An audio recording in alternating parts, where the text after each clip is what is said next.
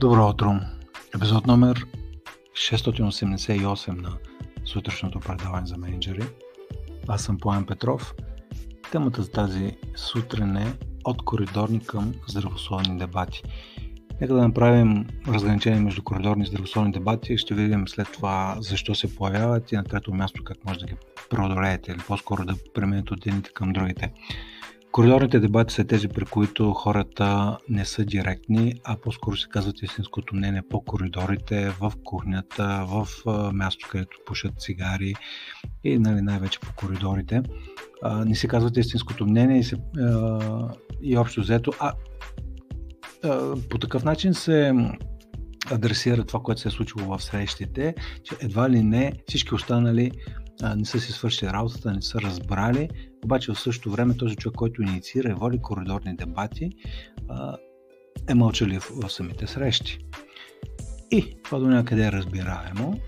Има причини за това хората да не казват нещата, които наистина мислят в екипните срещи.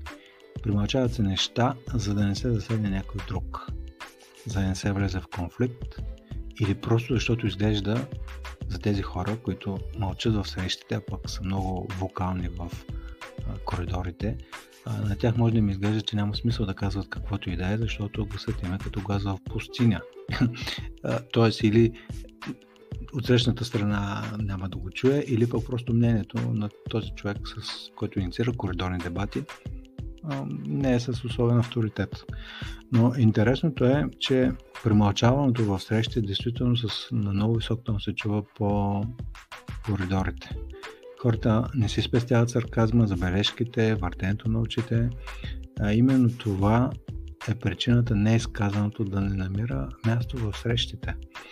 Защото това не е изказано, това, което наистина искат да си кажат, но си прехапват езика хората в срещите, защото това неизказаното става жертва на автоцензурата. автоцензурата. Тоест хората, които са автоцензурират в срещите, абсолютно нямат никаква цетка по коридорите. И тя сигнализира, че тези хора просто не са подготвени да, да проведат здравословен дебат, в който да си кажат мнението, поради тази автоцензура, която ги предпазва от, от какво според вас ги предпазва. Защо хората си налагат автоцензура? Ай, това ще ви бъде първи въпрос. Не за размисъл и себе анализ, защо хората си поставят автоцензура в срещата. Аз до някъде ви го казах преди малко. Може да изследвате или също, също, също така, ако вие сте свидетел на коридорни дебати а и в същото време на тихи срещи, монотонни срещи, срещи в които няма енергия, хората не си казват мнението, може да го поставите този въпрос на хората в екипа си.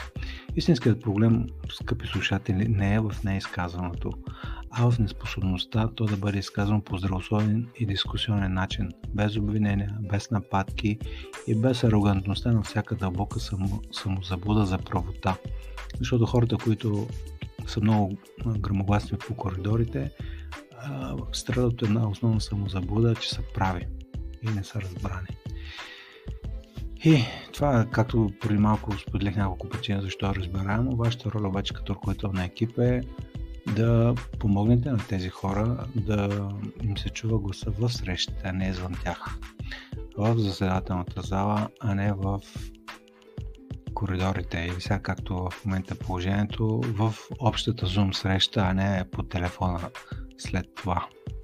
И малко въпроси за себе анализ. Истинската промяна става Нали, трябва, разберете, че тези въпроси за себе анализ трябва да са прекрепени към действията и, и, и поради тази причина не са просто да разберете защо се случва нещо, а ви подканати към действие. Така че истинските промени стават единствено и само когато направите някакво действие.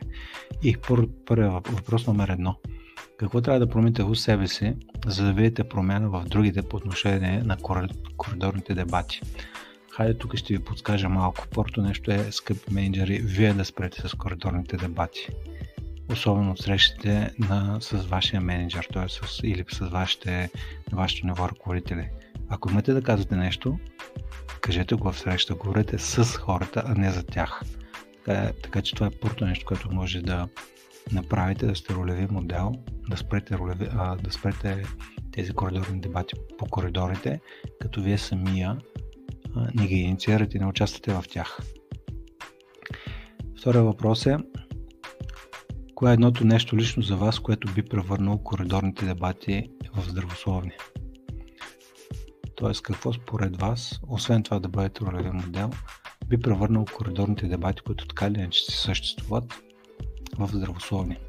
Сещам се сега, че освен тези коридорни дебати, на когато хората нормално се работят в офиса, имат един паралелен аналог, не само в Zoom, нали, защото сега вместо зала, нали, сеща се преместват или в Zoom, или в Slack, или в Teams, но има едни паралелни дебати в Viber или в WhatsApp, които реално са си точно това. Може би епизодът трябва да е коридорни скоби Viber дебати или WhatsApp дебати. Това беше, скъпи хора, за днешния ден, епизод 688. Наближаваме епизод 700 след 12 епизода. Заглавието вече съм го измислил за 700 епизод. Естествено, ще ви го кажа, когато му дойде времето. И накрая, естествено, ви припомням, че трите книги са налични, трите книги за менеджери. За, и под менеджери имам предвид ръководители на екипи. Нямам предвид project менеджери, finance менеджери и всякакъв тип менеджери, които работят с Excel и с а, компютъра си. Като казвам менеджери, имам предвид ръководители на екипи, които трябва да синхронизират усилията на много хора, на екип, на компания, на група от компании. За тях са най-полезни тези епизоди и към тях е поканата в края винаги да се зачитат в книгите, които са на сайта Студент за менеджери, паркира егото, бариери пред промяната. И съответно, ако решите, това са ако студения душ не ви плаши, и да се обадите по телефона, да направим среща за анализ на това къде са вашите менеджери в компанията и къде бихте искали да бъдат. Защото в крайна сметка представянето на хората е функция на представянето на менеджерите. Това беше за днес. Хубав ден ви пожелавам и до скоро.